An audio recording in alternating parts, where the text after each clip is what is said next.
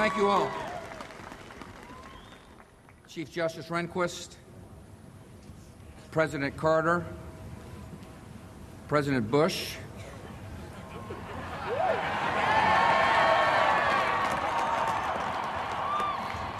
President Clinton, distinguished guests, and my fellow citizens. The peaceful transfer of authority is rare in history, yet common in our country. With a simple oath, we affirm old traditions and make new beginnings. As I begin, I thank President Clinton for his service to our nation.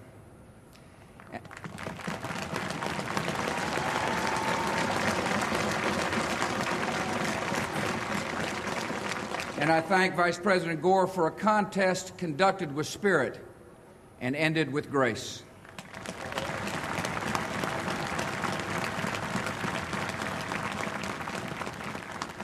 I am honored and humbled to stand here where so many of America's leaders have come before me, and so many will follow. We have a place, all of us, in a long story, a story we continue but whose end we will not see. It is a story of a new world that became a friend and liberator of the old. The story of a slaveholding society that became a servant of freedom. The story of a power that went into the world to protect but not possess, to defend but not to conquer.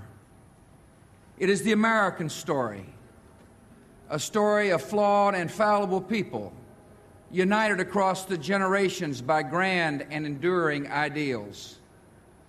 The grandest of these ideals is an unfolding American promise that everyone belongs, that everyone deserves a chance, that no insignificant person was ever born. Americans are called to enact this promise in our lives and in our laws. And though our nation has sometimes halted and sometimes delayed, we must follow no other course. Through much of the last century, America's faith in freedom and democracy was a rock in a raging sea.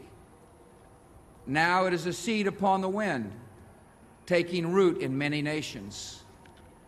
Our democratic faith is more than the creed of our country it is the inborn hope of our humanity, an ideal we carry but do not own, a trust we bear and pass along.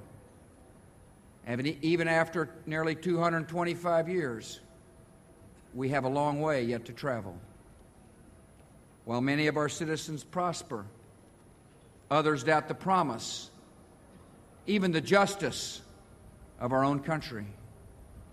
The ambitions of some Americans are limited by failing schools and hidden prejudice and the circumstances of their birth. And sometimes our differences run so deep, it seems we share a continent, but not a country. We do not accept this, and we will not allow it.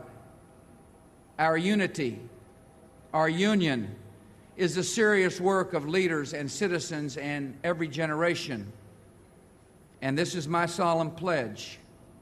I will work to build a single nation of justice and opportunity.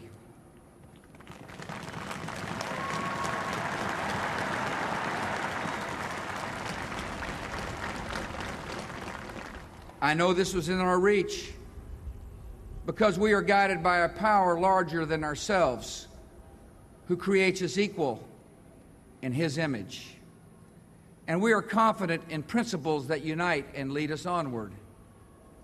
America has never been united by blood or birth or soil. We are bound by ideals that move us beyond our backgrounds, lift us above our interests, and teach us what it means to be citizens. Every child must be taught these principles.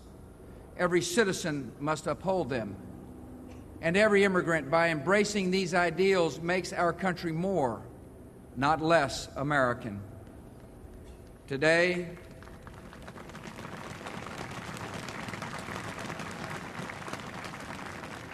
Today, we affirm a new commitment to live out our nation's promise through civility, courage, compassion, and character.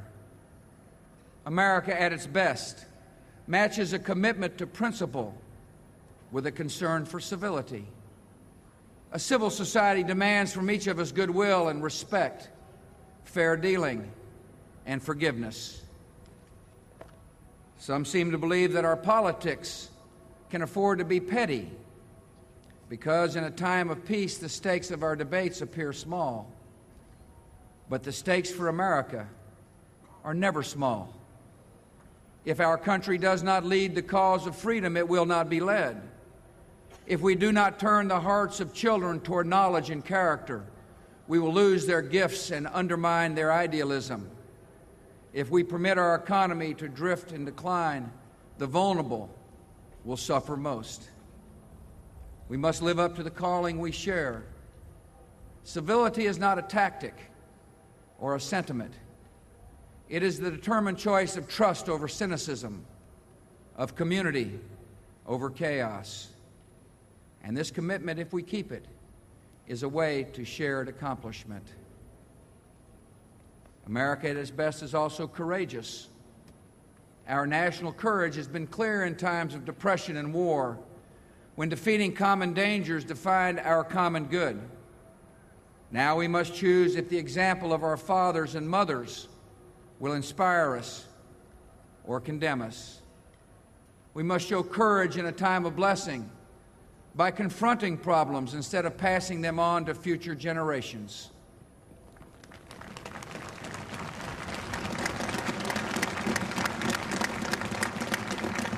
Together, we will reclaim America's schools before ignorance and apathy claim more young lives. We will reform Social Security and Medicare, sparing our children from struggles we have the power to prevent. And we will reduce taxes to recover the momentum of our economy and reward the effort and enterprise of working Americans. We will build our defenses beyond challenge lest weakness invite challenge.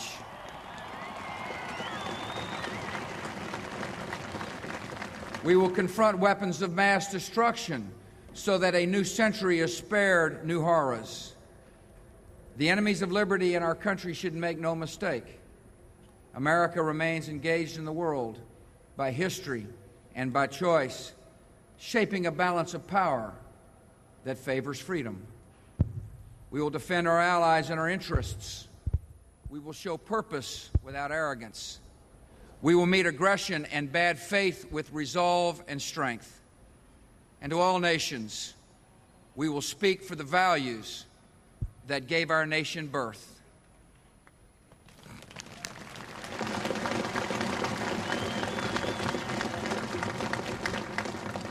America at its best is compassionate in the quiet of American conscience, we know that deep, persistent poverty is unworthy of our nation's promise. And whatever our views of its cause, we can agree that children at risk are not at fault. Abandonment and abuse are not acts of God, they are failures of love.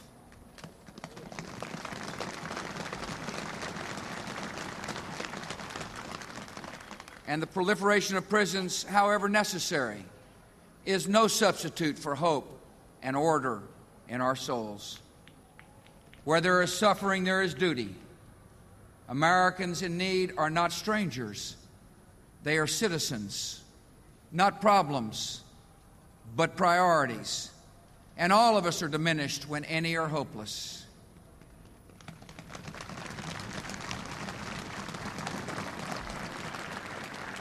Government has great responsibilities for public safety and public health, for civil rights and common schools. Yet compassion is the work of a nation, not just a government. And some needs and hurts are so deep, they will only respond to a mentor's touch or a pastor's prayer. Church and charity, synagogue and mosque lend our communities their humanity and they will have an honored place in our plans and in our laws.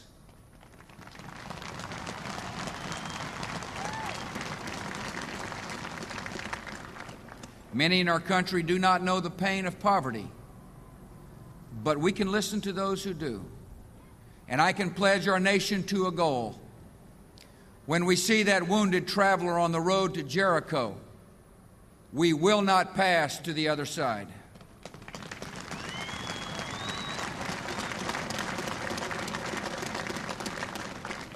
America at its best is a place where personal responsibility is valued and expected. Encouraging responsibility is not a search for scapegoats, it is a call to conscience. And though it requires sacrifice, it brings a deeper fulfillment. We find the fullness of life not only in options, but in commitments. And we find that children and community are the commitments that set us free. Our public interest depends on private character, on civic duty and family bonds and basic fairness, on, on uncounted, unhonored acts of decency, which give direction to our freedom. Sometimes in life we're called to do great things, but as a saint of our times has said, every day we are called to do small things with great love. The most important tasks of a democracy are done by everyone. I will live and lead by these principles to advance my convictions with civility, to pursue the public interest with courage, to speak for greater justice and compassion, to call for responsibility and try to live it as well. In all these days, ways, I will bring the values of our history to the care of our times. What you do is as important as anything government does.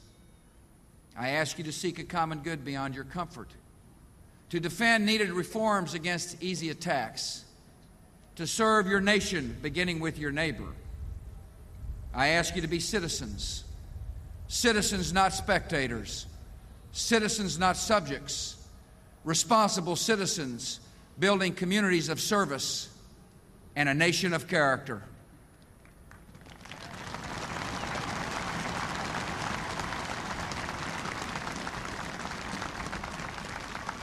Americans are generous and strong and decent not because we believe in ourselves, but because we hold beliefs beyond ourselves. When this spirit of citizenship is missing, no government program can replace it. When this spirit is present, no wrong can stand against it.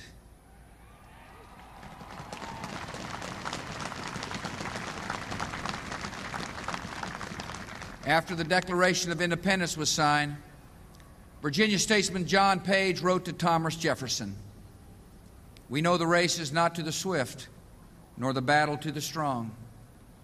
Do you not think an angel rides in the whirlwind and directs this storm? Much time has passed since Jefferson arrived for his inauguration. The years and changes accumulate. But the themes of this day, he would know. Our nation's grand story of courage and its simple dream of dignity. We are not this story's author, who fills time and eternity with his purpose.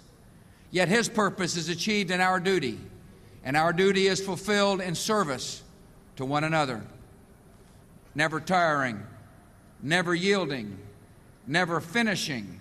We renew that purpose today to make our country more just and generous, to affirm the dignity of our lives and every life. This work continues. The story goes on, and an angel still rides in the whirlwind and directs this storm. God bless you all, and God bless America.